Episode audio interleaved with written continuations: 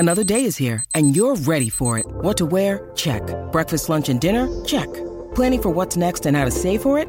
That's where Bank of America can help. For your financial to-dos, Bank of America has experts ready to help get you closer to your goals. Get started at one of our local financial centers or twenty-four seven in our mobile banking app. Find a location near you at bankofamerica.com slash talk to us. What would you like the power to do? Mobile banking requires downloading the app and is only available for select devices. Message and data rates may apply. Bank of America N A, member F D I C. Welcome back to The Treatment Room, everybody. I am your host, Tessa Zolli. I am grinning from ear to ear because I'm so thrilled to introduce today's guest of the show and finally, finally connect in sort of real life, even though we are virtual. I have followed her on TikTok for the past year, and I watched her, like many of you, before we finally started messaging, and a beautiful friendship was born. She just gives out the best energy and creates some of the most helpful content I have seen on social media. You may know of her as the self-care nurse. Welcome to the show, Cara Clark.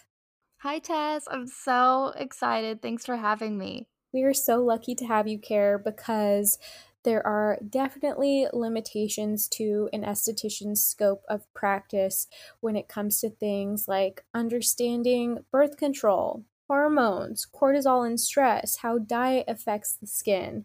So whether you are dealing with acne yourself or you are working with clients and maybe trying to understand, who could I possibly refer them out to? What other things should they take into consideration? So we're going to talk about all of these things. We are going to pick Cara's brain. So I'm so excited to have her here. And first, I'd like to ask you, Cara, how did this whole passion of skincare and working as a dermatology nurse even come about for you? Definitely. So I started getting acne at a pretty young age. I think it was fifth or sixth grade. Um, my dad had really bad acne growing up, and my mom had beautiful, perfect skin her whole life. So of course, I got my dad's genetics on that. So I started getting pretty bad acne pretty young, and it became a huge part of my life. But it's also one of those things where a pain can become a passion, because even though my acne was such a struggle, it has led me on the path for my life. And I just became obsessed with all things acne. I became obsessed with my acne, what I can do with my own acne and why it was happening. I became obsessed with dermatology. I started going to dermatologists from really young, so I was around so many great skin professionals and dermatology nurses, and I just remember thinking, okay, this is what I'm going to do. I'm going to help treat my acne and really just promise myself when I become a dermatology nurse, I'm going to help others do the same. So that's kind of where where I started and where I'm at now. And now I have so much fun because I am on TikTok and Instagram, and I just get to talk about acne and self-care and women's health and hormones every day, and it's a dream. Going back to fifth and sixth grade, Cara, that's firstly, like, that's a young age to be dealing with acne, such an impressionable age. But what was your experience like in seeking out a dermatologist? Because it sounds like it was pretty impactful, and I just love hearing these stories because I feel like everyone has a completely different experience. Definitely, yeah. That's the thing. When you get acne from so young and you start going to dermatologists, it definitely wasn't always a perfect experience. And I've been on every topical, every oral treatment, everything that you could imagine. And because of that, I've definitely gained more of a unique perspective. Um, not like I'd say it's a controversial one, but I actually don't agree, and I'm not a big fan of all dermatology treatments out there. So as I've gotten older, as I've honed in on my own expertise as a nurse, I've kind of formed my own philosophy on acne and hormonal acne in general, taking all these amazing Western and medical scientific treatments that are available to us, but also looking at the holistic side of things, which I think is often overlooked, especially with dermatology, which is unfortunate. But acne, especially hormonal acne, there's a reason why it's starting, you know, from our hormones. And so I try to combine the two, taking hormonal acne holistically and looking at the root cause, why it's happening from an internal source, but combining that with these amazing medical treatments that we can and forming that perfect plan for you. And it's going to be different for every individual person. Absolutely. I think there are, you know, obviously so many different methods of treatment, and it really does depend on the individual. And I like that you're saying you now have this awareness of other ways to treat and look and look at, so that we can consider like all of the options and look at the person and decide what's best. Yes, definitely. I think for me too, I, because I wasn't educated when I was younger about a lot of the treatments out there, I just kind of took whatever my dermatologist would provide for me. And unfortunately, that wasn't always the best choice. So now I take that understanding and I try to teach and let everyone know everything I can about each different treatment so that you can at least have the education behind it. If you could go back to like fifth grade care, is there anything you would have done differently? I hope that's okay to ask. So many things. I was definitely a little mini product junkie from a young age. Yeah. And I think that's what happens when you do have acne really young. But I was trying every different product that I could buy from the store. I had no idea what medical grade skincare was. And I was on Pinterest. I was trying all the D I Y apple cider vinegar face masks. I'm getting flashbacks. Mm-hmm, mm-hmm. I was using the Saint Ives scrub, thinking that if I scrubbed my acne away, it would help. No, no, no. So if I were to go back to little Carolyn, I would definitely educate her on the quality of products. I would tell her to stop trying a new product every single week because I didn't feel like it was helping. So I would just try something new. Um, yeah. And I would teach her a little bit more about the how to incorporate these different treatments my dermatologist was putting me on along with my skincare and creating that perfect combination. I feel like this is the perfect segue to talking about types of acne. Cara, could you touch on the types of acne, and also even if you could mention what type you had and what your personal experience was with the different types of acne? Definitely. So I like to keep things pretty simple, and I just like to separate them between non-inflamed and inflamed acne. So non-inflamed acne, these are generally the smaller, they're more pebbly and bumpy in texture, like our whiteheads, our blackheads, our comedones. And our inflamed acne, this is generally our hormonal acne, the more intense, severe acne, which can be warm to the touch. Um, they're basically infections because they're these deeper inflamed acne starting deep underneath the skin. So they can be pretty painful. They're often reactive. They can be pretty deep. And because they start from a deep source, it's much more likely for them to scar. No fun. And then there's the op- the option of having a combination of both, which is also lovely. So my acne was definitely interesting because um, I, I know some people and some skin professionals would vary on what they would classify my acne as, a grade three or grade four, because I actually didn't struggle a lot with inf- just the basic non-inflamed acne. My skin had a pretty general smooth complexion, but I would get these deep painful cystic spots and breakouts. So it was almost random. It seemed random that I would get these such deep inflamed acne spots and then have the scars, even though my skin did generally stay pretty smooth. So my type of acne definitely was not as bad as others, but because it was that really inflamed, it was so difficult to treat and manage. Do you have any theories on, you know, if there was like possibly a hormonal shift going on at that time or anything else like significant in your life, whether it was like stress or a big shift in, in changing schools or anything like that? Oh yeah, it's so funny to look back because there's so many different things. Obviously, starting fifth grade and sixth grade, there's that puberty aspect, right, where your body's changing. So your body's naturally producing so much more oil and your hormones are changing and fluctuating so rapidly.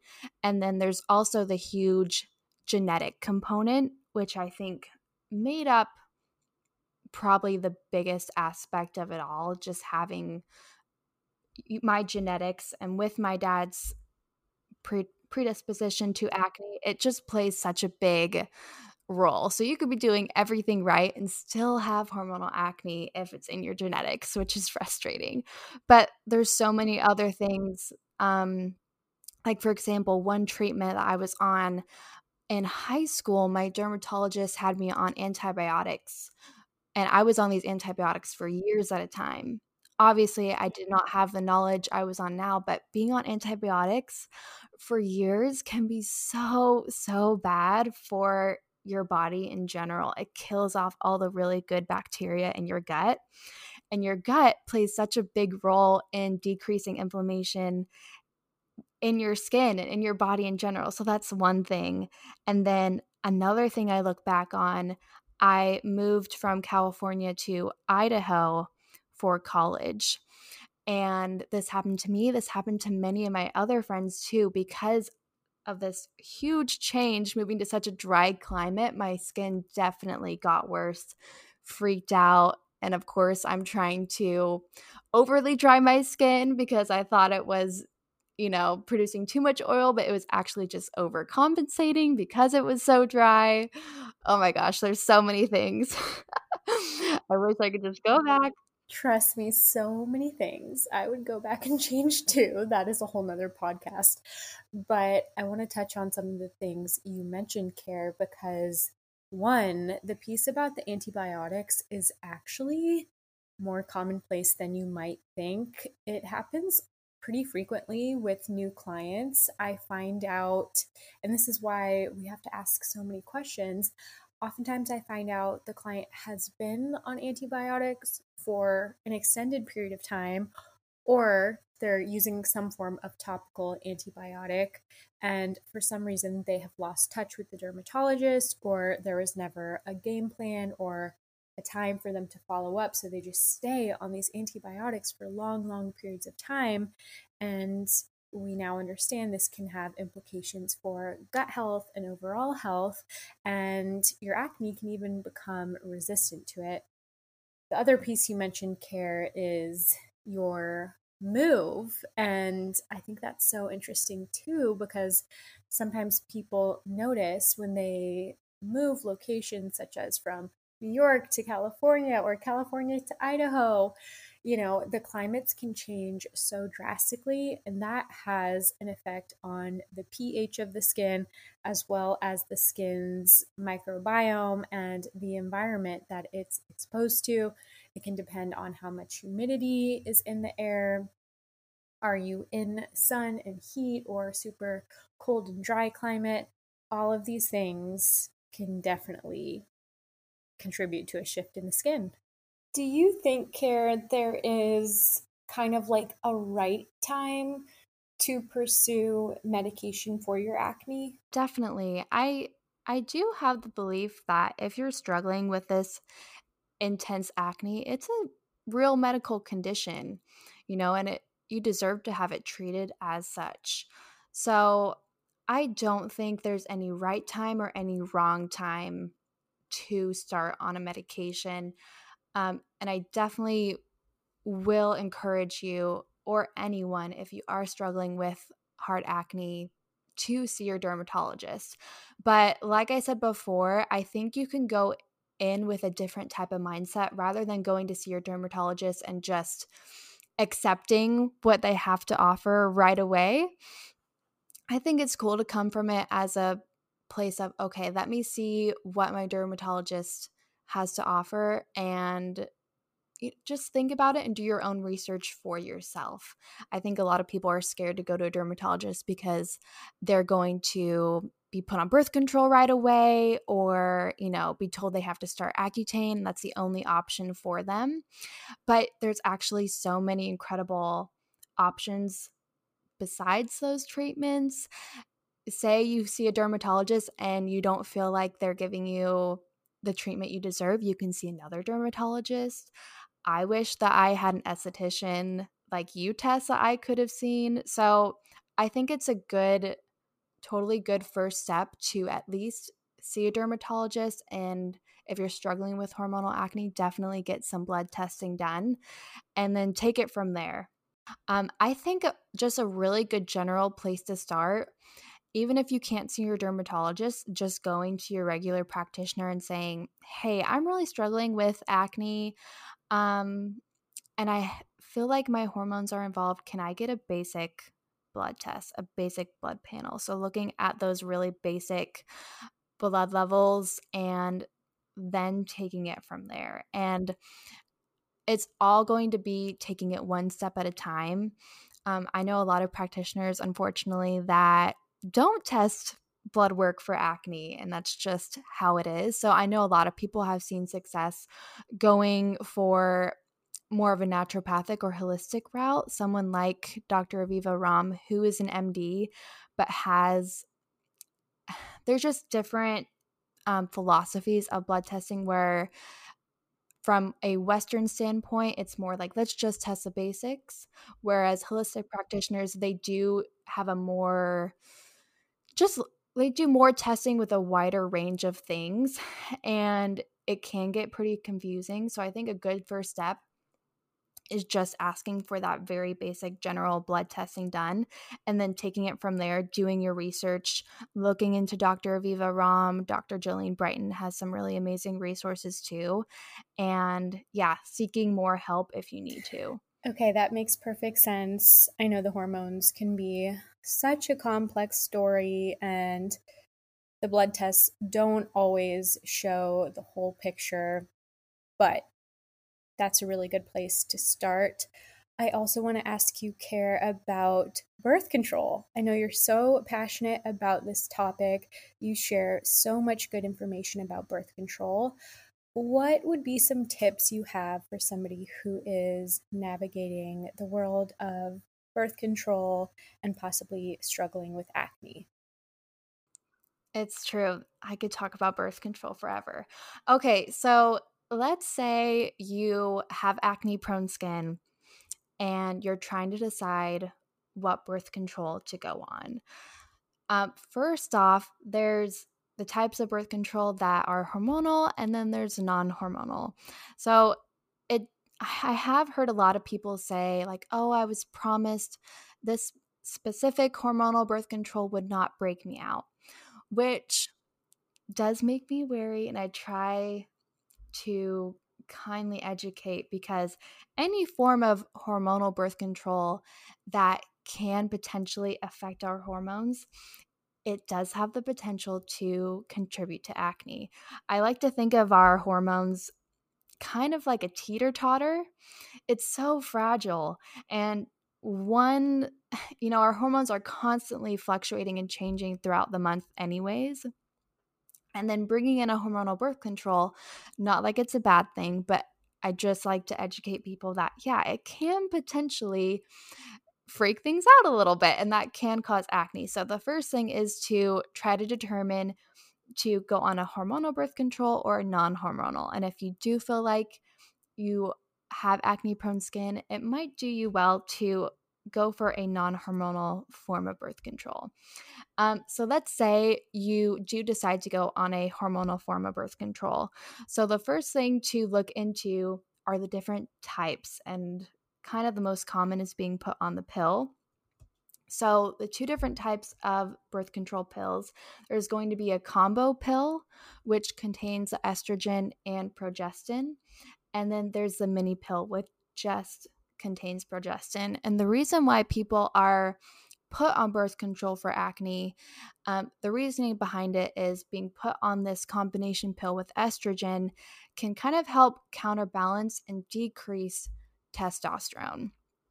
And testosterone, that's our main hormone that directly affects our oil glands, stimulates them, stimulates our hair follicles to produce more oil, more acne, more breakouts. So the theory behind going on birth control for acne is to start on this birth control, have this estrogen dominance to overall decrease testosterone, like on the teeter-totter. So you increase estrogen to decrease testosterone. Um, So I would try to choose this one, one that has that estrogen dominance, rather than the mini pill. The mini pill, which is the progestin only, this can cause an increase in sebum. And obviously, as we know, it'll block the pores, it'll cause inflammation and acne. And overall, that's usually the pill that causes the most breakouts. So if you're going to choose between a pill, try to choose an estrogen-dominant one. Obviously, estrogen-dominant pills, they're not perfect either. You know, we have the mood swings and the migraines and the horrible side effects that come with the pill, unfortunately. But if you do have acne-prone skin, you might be better off choosing the combination estrogen-dominant pill over an androgen-dominant pill like the mini pill. So overall, to summarize it, try to choose a birth control that is higher in estrogen and lower in androgen potency. And I also have some more information on my Instagram on this. If you go to my hormonal acne highlights, I talk about specific birth controls there. And then in my Acne Killers Academy course, we have a full birth control guide and section on specific birth controls and choosing the right one for you. Care, are there any downsides to the non-hormonal birth control? Like, why wouldn't we all just choose to go on a non-hormonal birth control? Yeah, it's it's difficult. I will never say I'm against hormonal birth control or ag- against going on the pill, just because some people purely have to be on it for medical reasons. I have so many friends and close people that uh, have to be on hormonal birth control versus non-hormonal because of P C O S or endometriosis. Unfortunately, there aren't a lot of great options for non-hormon- non-hormonal and hormonal. So it's really, really difficult. And also why I try not to shame people like, you all need to get off the pill, you know. It's not like I'm trying to say that at all. Um, yeah, so I wish there were better options for sure. And sometimes you just have to be on hormonal birth control. It definitely does not mean being on hormonal birth control will automatically give you acne and your life is ruined. There's still a lot of great techniques and things you can do while on the pill, and it's going to be everyone's individual choice for sure. What can we do to optimize our skin while we're on hormonal birth control, whether it's lifestyle, food, any tips that you can share there? Helping when we're on the pill, there's so many different things we can do. Obviously, working with our skin, I'd highly suggest getting on a really good quality skincare routine and working with an amazing esthetician or skin professional. That'll just give you such a better advantage of treating your skin. Being on birth control can potentially deplete some important nutrients like zinc, like omega threes. So taking a really good quality supplement and supplementing where you might be low. Um, another thing that happens when you're on birth control, you can potentially have, since you're taking the pill every day and you're ingesting these synthetic hormones every day, it's possible to have a buildup of certain hormones like estrogen. So something that can be helpful for this is having a bowel movement every single day. And that's basically how we get rid of all these synthetic hormones in our body. So pooping every day, as funny as it sounds, it helps. It helps get rid of all that synthetic hormones and that buildup that might be bogging down your liver and causing inflammation and thus seeing that presentation with acne in our skin.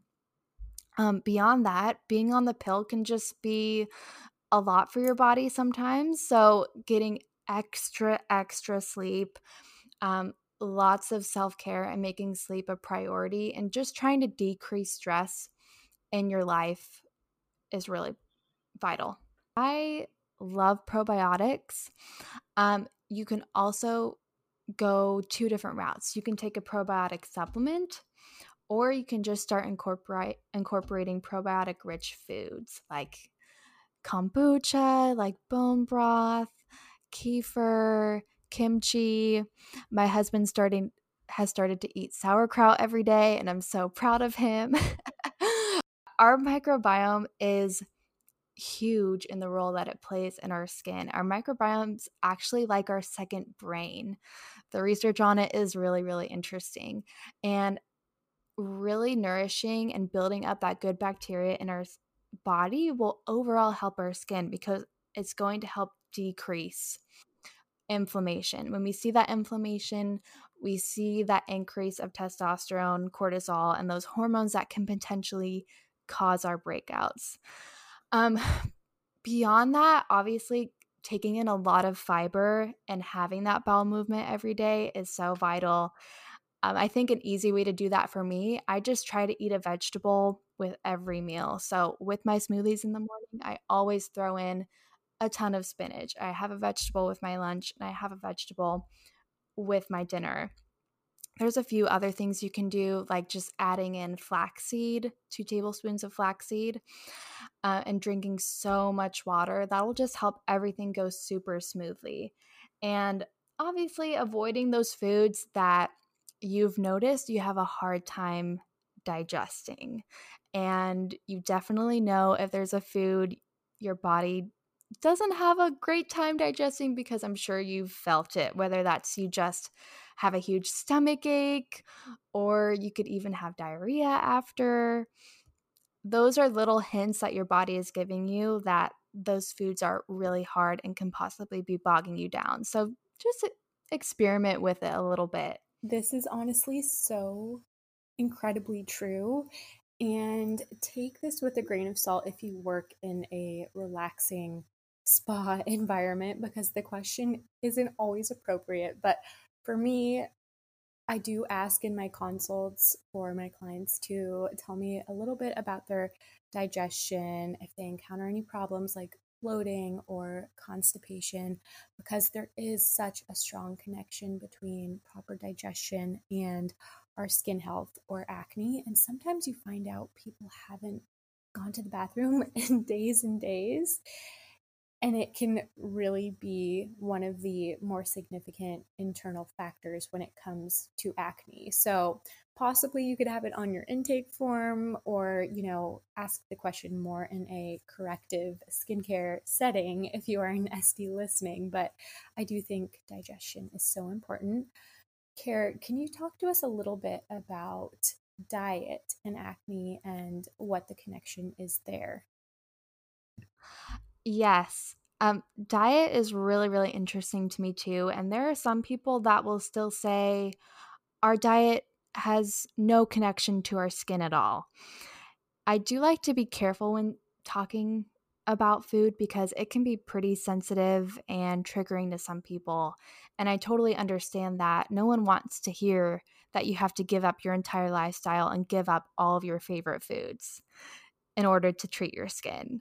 I totally understand that. So I like to just tell people it's not like when you eat a cheeseburger, that's the direct correlation to your breakout. It's not like a cause and effect.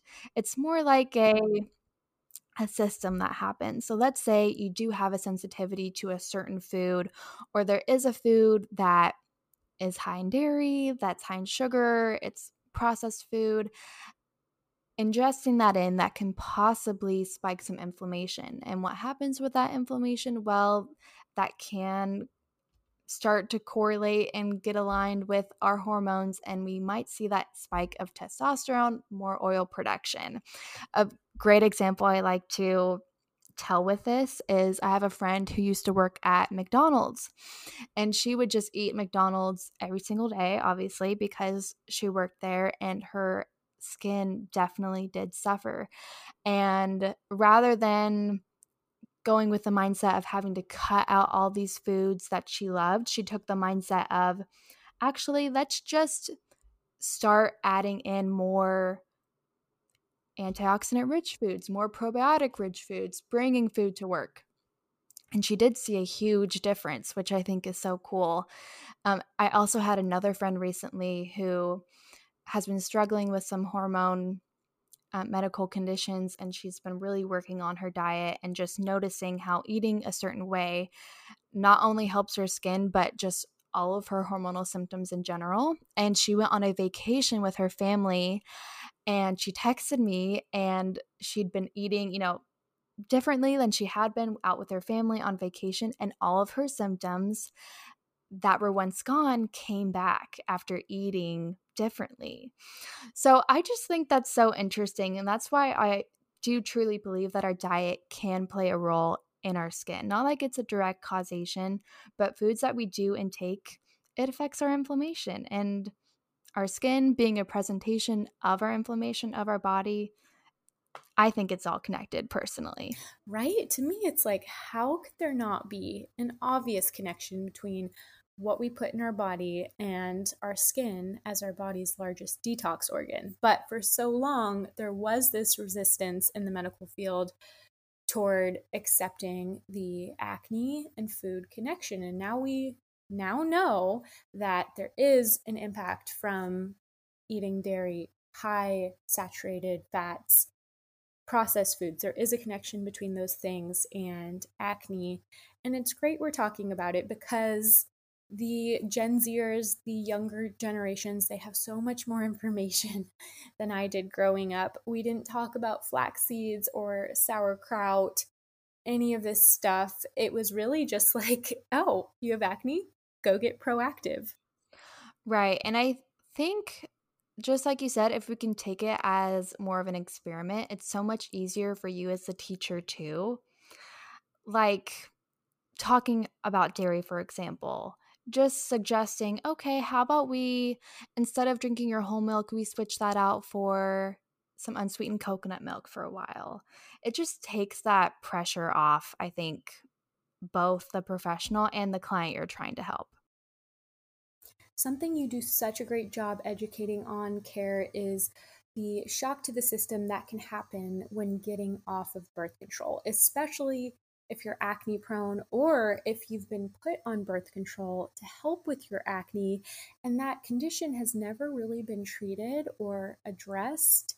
Getting off the pill can exacerbate those symptoms, and sometimes people can experience more acne getting off of birth control. How can we make this transition as smooth as humanly possible? Definitely. So if you make the decision to stop birth control, I think the best thing you can do is prepare in advance and not just stop birth control on a whim. And the reason why that is, is because when you stop birth control after taking it for a while, you can expect a androgen surge to occur, and your body is going to be needing some time to adjust because you're no longer going to be receiving that steady influx of synthetic hormones anymore. So if you can prepare ahead of time, just two to three months, you're at such a better advantage. If you can meet with an esthetician even before you stop the pill and get on a really good skincare routine, start incorporating some really great acne fighting treatments and ingredients, your skin will get used to it. And if you do have any post-birth control acne flare up, your skin will be ready. Um, same thing, if you've been on birth control for years and you've been on it for a very long time, it's also a great idea to have a guide or have a professional there to walk you through it, whether that's finding a holistic practitioner or um, like my Acne Killers Academy resource or Beyond the Pill, the book by Doctor Jolene Brighten or Doctor Aviva Romm's new book resource.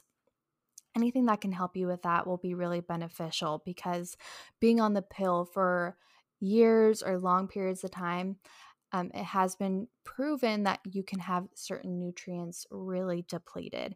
So starting on a probiotic, possibly supplementing with some of those nutrients that are prone to be depleted while on the pill, um, making sure you're supporting your liver as best as you can and your liver detox by having a bowel movement every day, really getting your diet in check. And like I said, your body is going to be going through a phase of regulation. So some people have acne, some people have a bit of shock to your system, some people experience hair loss like I did.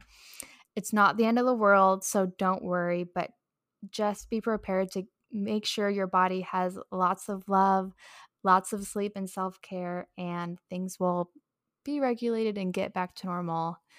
It just can take a little bit and it's a little bit scary, but don't definitely like my biggest advice, if you are planning to get off the pill, um, I'm sure that's a huge decision, right? And if your gut is telling you, if your intuition's telling you to stop, don't disregard that. I'm personally really glad that I listened to myself Um, to stop the pill for my own personal reasons, and don't feel like you have to stop the pill if it's working for you. Just listen to your intuition and have the education and the preparation ready, and that will be the smoothest transition possible. Can you tell us a little bit about endocrine disruptors, maybe what that even is for those of us who, who haven't been to nursing school, and how that can play a role in acne? Definitely. So endocrine disruptors, they are basically compounds or chemicals that have the potential to interfere with our endocrine system, which is our hormones. Um, there's still a lot of research and different studies that need to be done on this for sure. Like one example, in the U S, there's only eleven banned ingredients in skincare products and different household products, and the European Union has over a thousand banned ingredients. So the U S still has a long way to go, but basically the theory is that ingesting high amounts of these endocrine disruptors that can potentially mess with our own endocr- endocrine systems inside of us and contribute to different conditions such as P C O S or endometriosis or even just our acne. And I will say, if you have hormonal acne already, it's so stressful already, and you're trying to eat perfectly, you know, and have the perfect skincare routine. And a lot of times I think adding in another stress like endocrine disruptors can be overwhelming. So I do just like to keep it really, really simple. Um, endocrine disruptors, most commonly, they're found in twelve different types of vegetables and fruits. So if you just search twenty twenty Dirty Dozen, things like strawberries, kale, spinach, if you choose to um, purchase those type of foods organic, you have a much less chance of ingesting more pesticides. And that can be really helpful. You can also choose to Um, purchase non-hormone clean meats. Um, and a really big thing that I, I've done personally, and I've had my little sister do, is just look over all of our beauty products. And like I said, I'm a huge product junkie, but my beauty products that I'm talking about, like my makeup and my Bath and Body Works body washes, the ones that smell really fruity and amazing, a lot of those are heavily laden with different chemicals, and they can build up over time. Um, a lot of people, they say absolutely no plastic water bottles. They'll only do glass Tupperware, no plastic Tupperware. Um, a lot of people will filter every single drink and water they do. So it can get pretty overwhelming. So if you are wanting to look into endocrine disruptors, my biggest advice would just be to evaluate the beauty products you have and try to go for more clean ingredients. Um, E W G has an app that you can put on your phone called Skin Deep, and it's super helpful. You can actually search individual skincare and makeup products, and it'll tell you all the ingredients and all the potential endocrine disruptors in it. So that can be helpful when you're trying to shop for new products. Um, and yeah, just evaluating what foods you're buying, what foods you buy non-organic and organic, and just making those little choices as you can. It can be really helpful to limit endocrine disruptors in that way. But like I said, acne can be really stressful, so definitely don't overwhelm yourself. Do not overwhelm yourself. As much as Cara and I both love giving really specific information about skincare and acne, don't overwhelm yourself at the end of the day. I hope that's one thing you take away from this podcast, whether we're talking about skincare or diet or hormones. Don't overwhelm yourself. Don't stress, because that really is what fuels the acne flame. And speaking of stress, Cara, I would love to hear your perspective on stress and skin and how stress affects our acne. We can also relate this back to care. Little Care, not really care, but college age Care, where I wish I could go back and just change so many things for her. So this is what I like to think of. I'll first explain stress from like a medical standpoint. So our hormone that helps with our stress is called cortisol. It's known as our stress hormone. And one of the mechanisms of cortisol is that it tells our body to release more sugar into the bloodstream, causing high blood sugar, high insulin levels, and it just keeps us going. It keeps up our adrenaline and our energy. So this is perfect if you are in danger and having to run away from a bear in the wilderness or something.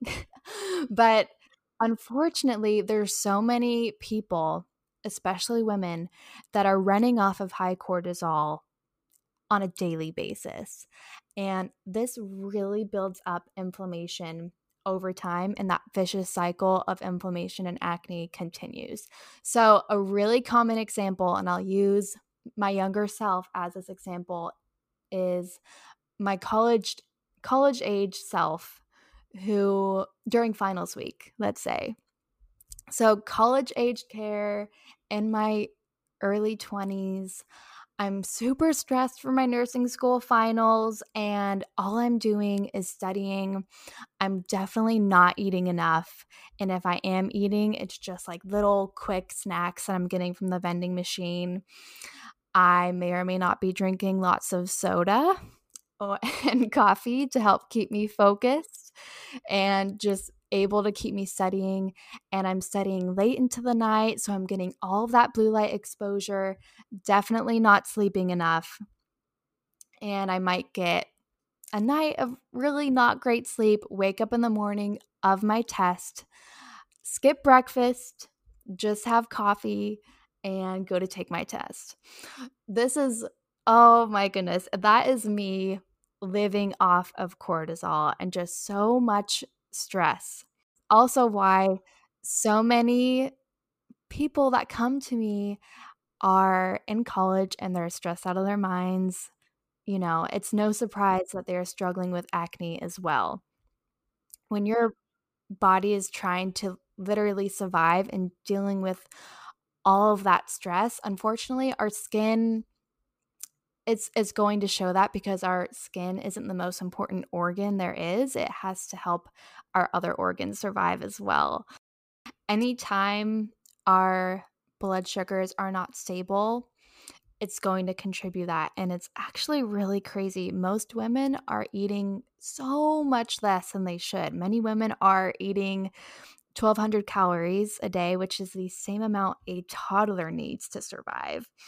And some people don't even know, just because they're go, go, go. But yeah, it's so vital to be eating every two to three hours and keeping our blood sugars stable.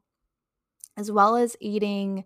I try to eat within thirty minutes upon waking up in the morning, because we spend all night sleeping and not eating, and we need to replenish our blood sugar stores. And another tip, if you can wait to have your coffee in the morning after you eat breakfast, that's another really helpful tip as well. I really hope my busy people are listening to what Care has to say, because this is just all too common, especially amongst young people. For some reason, we put our job and what we're doing above anything else, even our own needs. I don't know if it's because it's like a new environment, it's an intense environment, and we're really just trying to meet our employer's needs or do really well in school. It's super common amongst estheticians to not eat enough throughout the day. I want to be part of changing that and encouraging people to meal prep and bring their meals. I was like pretty notorious when I started my YouTube channel and I started S D school for packing lunches. I would meal prep a lot. I would bring kind of a late lunch and a dinner just so I would have extra food if I got hungry, because you're there for so many hours and school just takes a lot of energy. Same with those who are giving facials and performing services. We can get so focused on giving, giving, giving, and you can do that for a little bit, but usually there's a breaking point, and if it doesn't affect your mental health, it can affect your physical health and your skin, and I can imagine your hormones and your blood sugar, right, Care? Definitely. I would also tell my younger self to stop studying at seven p.m. or eight p.m. and sleep. Sleep is when our body is able to heal. It gives our skin the chance to heal. So I would make sleep a priority. I would also look into a supplement like ashwagandha or an adaptogen that can help our body adapt to stress. And I would limit my blue light exposure as much as I could. So if I'm studying late into the night, I would at least try to wear some blue light glasses, because that's just another thing that can expose our body to more stress.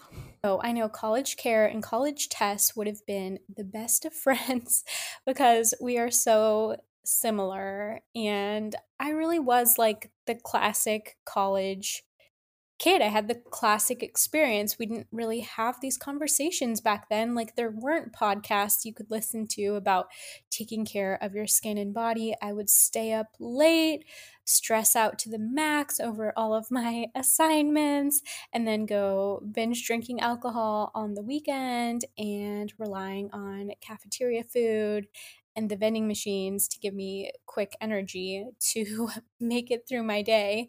What about you, Cara? Was that kind of what your experience was like too? Probably even more important than the type of foods I was eating. I just wasn't eating enough, period. And I did have some major body image issues and some definite disordered eating issues.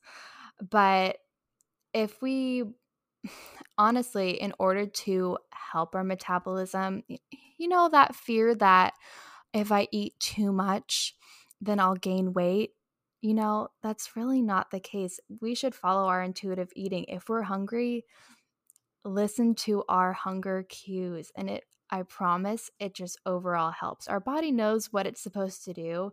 But if we're not eating enough and our blood sugars are dropping like that, it kind of, again, sends our body into a state of stress. And it tells our body we need to hold on to as many foods and nutrients as we can. So it actually is a counterproductive thing. It'll hold on to more weight and it'll, it will hold on. You know what I'm trying to say? Rather than helping us lose weight or stay skinny or whatever my worry was, it does the opposite. I think we are heading towards a really positive shift in the health and wellness space, because we've recognized so much about what we were taught when it comes to nutrition and exercise was toxic. It was about suffering to some degree, or, you know, always looking at calories or working out to burn calories or to lose dress sizes, not so much about feeling good, nourishing our body, and healing it. Right. Mm-hmm. I remember in nursing school, we were learning how to take blood sugar. And I was the um, the example for the day, and my teacher took my blood sugar. And it was at that that exact blood sugar where it was like almost near scary. So by everyone was like, oh my gosh, what's wrong? Like, you need to eat a candy bar. But I was like, no, no, no. There's no way I'm eating a candy bar because sugar will make my acne worse, you know. So yeah, but I am grateful. Again, like I'm always grateful to have gone through those things and to learn from those mindsets, because you kind of have to sometimes in order to know how good it actually feels to nourish yourself and nourish your body and your skin. Cara, how did you get to this point where you are now, where thousands of young people look up to you? How did you go from being nervous to eat a candy bar, having way too low of blood sugar in class, to kind of being this ultimate guide and guru for taking care of yourself? Yeah, it's it's always been not just one change. I think it's been multiple steps over time to get where I'm at now. Even last year, I remember starting my Instagram account and talking about how hard it was for me to buy a new pair of jeans that fit me or something. So it's been a huge period of growth, but I think just one step at a time. Like I remember in nursing school, after that blood sugar episode, it came to a point where it's like, you know what? I'm just going to eat. I'm going to start eating more. Even if I gain weight, I just purely need food to survive. So it just started with that. And then over time, I started noticing a difference in my energy levels and my skin even. And then after that, it's like, yeah, I should probably start going to therapy. You know, so just those little steps over time, those little steps in a direction that maybe you feel you've shied away from will actually help you in the long run. So those little tiny steps that are actually really scary, they help you move forward. Well, I am really, really proud of you, Cara. I feel like a proud big sister watching you. And I'm sure I'm not the only one who feels this way, but you just bring such a light and so much positivity to TikTok. Even while you're educating, it's it's like really amazing. And I found you in quarantine. Like long before we were talking, I was following your journey. And I think those were weird, uncertain times for all of us. And you just brought so much knowledge and help to the skincare community. So I actually want to ask you, when it comes to having a job where you're on your phone all the time, you're open to anyone's criticism, the negativity that can come with that, how do you balance your own wellness? And do you have any tips for for doing that, for staying sane, keeping positive while being on social media all the time? Yeah, it's something I think I'm still working on. I think probably the biggest advice would be, and the thing that's helped me, is setting boundaries. So in the beginning, I would want to respond to every single person and respond to every single message because I care. I really do care, and I want to be able to help everyone. But unfortunately, that would mean I would be spending all day long on my phone. So the biggest thing that has helped me, and again, I'm still not perfect, every morning I don't even look at my phone until I have had my breakfast, I've gone on my walk, I've done my meditation practice. I put myself first with that mindset of when I am ready to go on and help others, I've already nourished myself. And that puts me at such a better place to respond and to be truly there for others. And it's true. Every person I talk to, I feel like they're my best friend because I really do care about them and love them that much.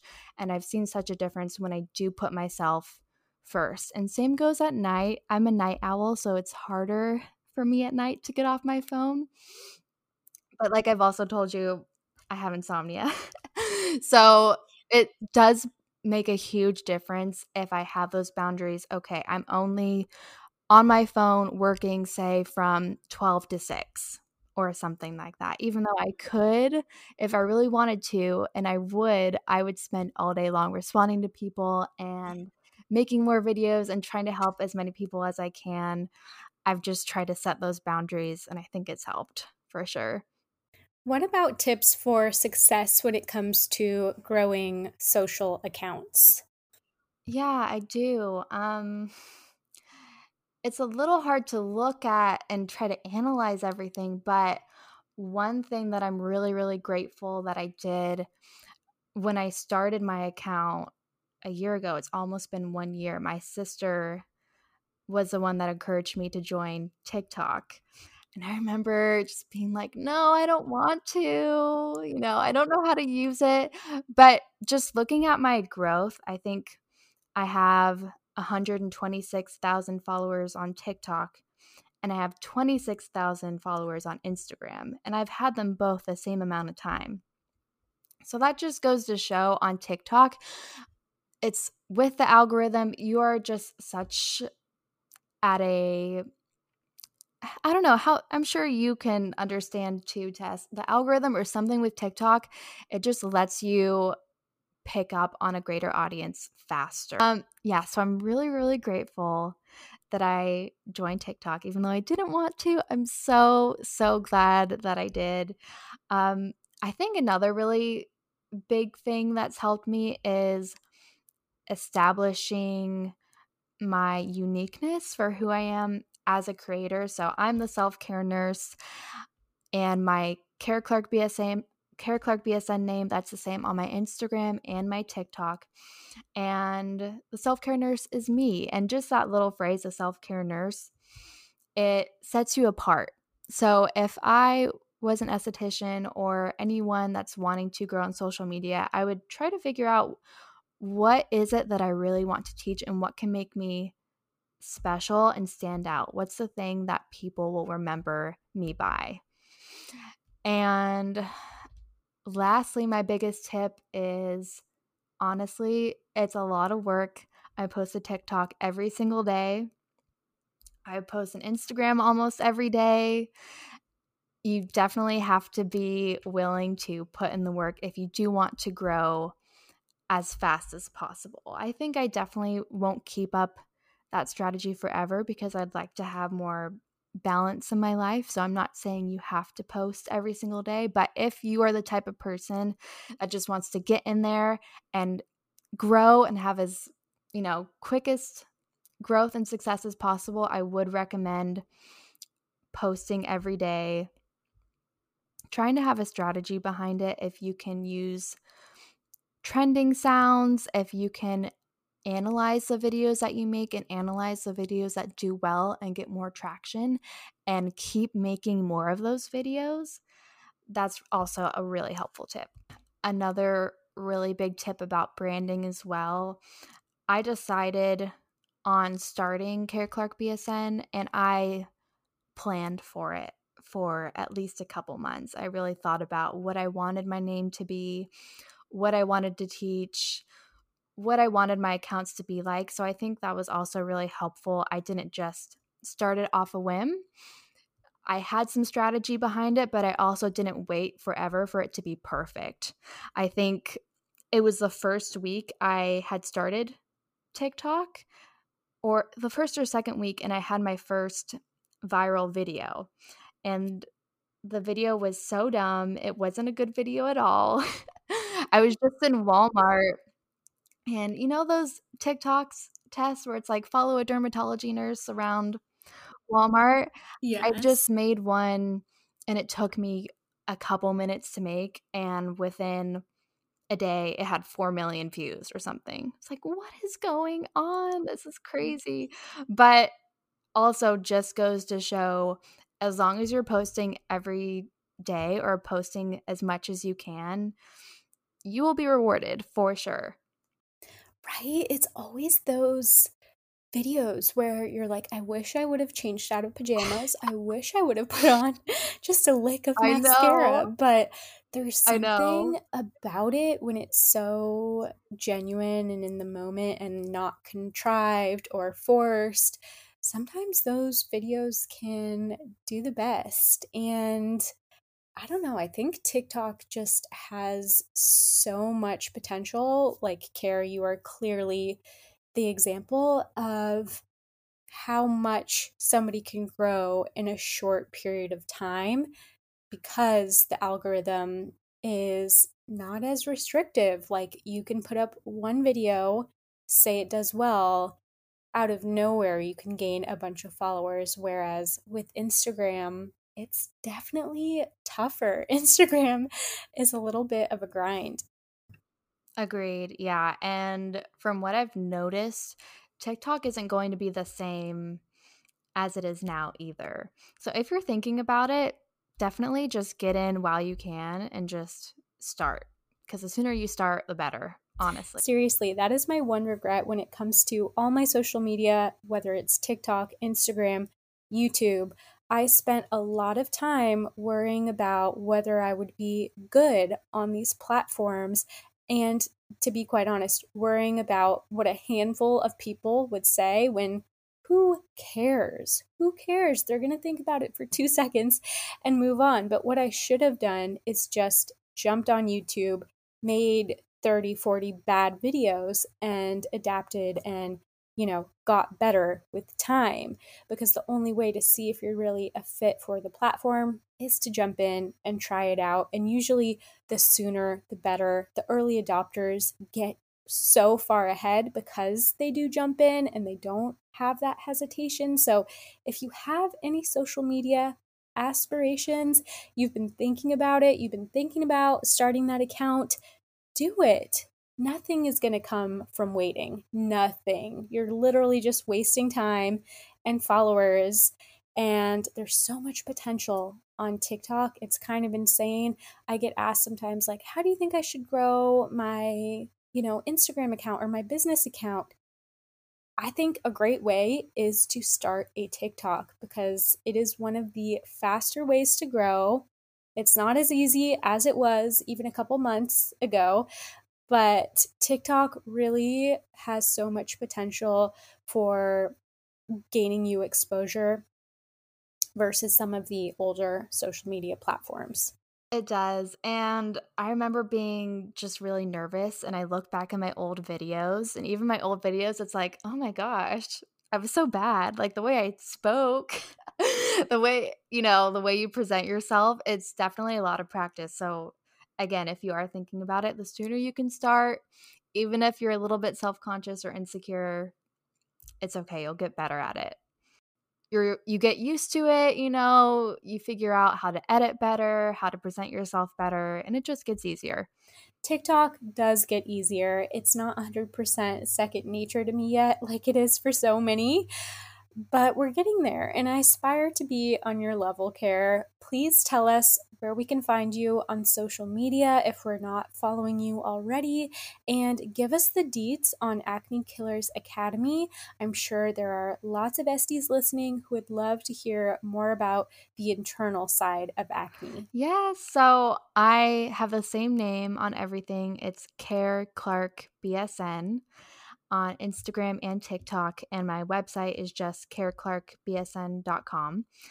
And Acne Killers Academy, it's my online course for treating hormonal acne. So if you struggle with hormonal acne and you've tried everything and you need some help, this is your course for you. And I think it'd also be good for anyone, even any estheticians that want to understand and help their clients with hormonal acne better as well.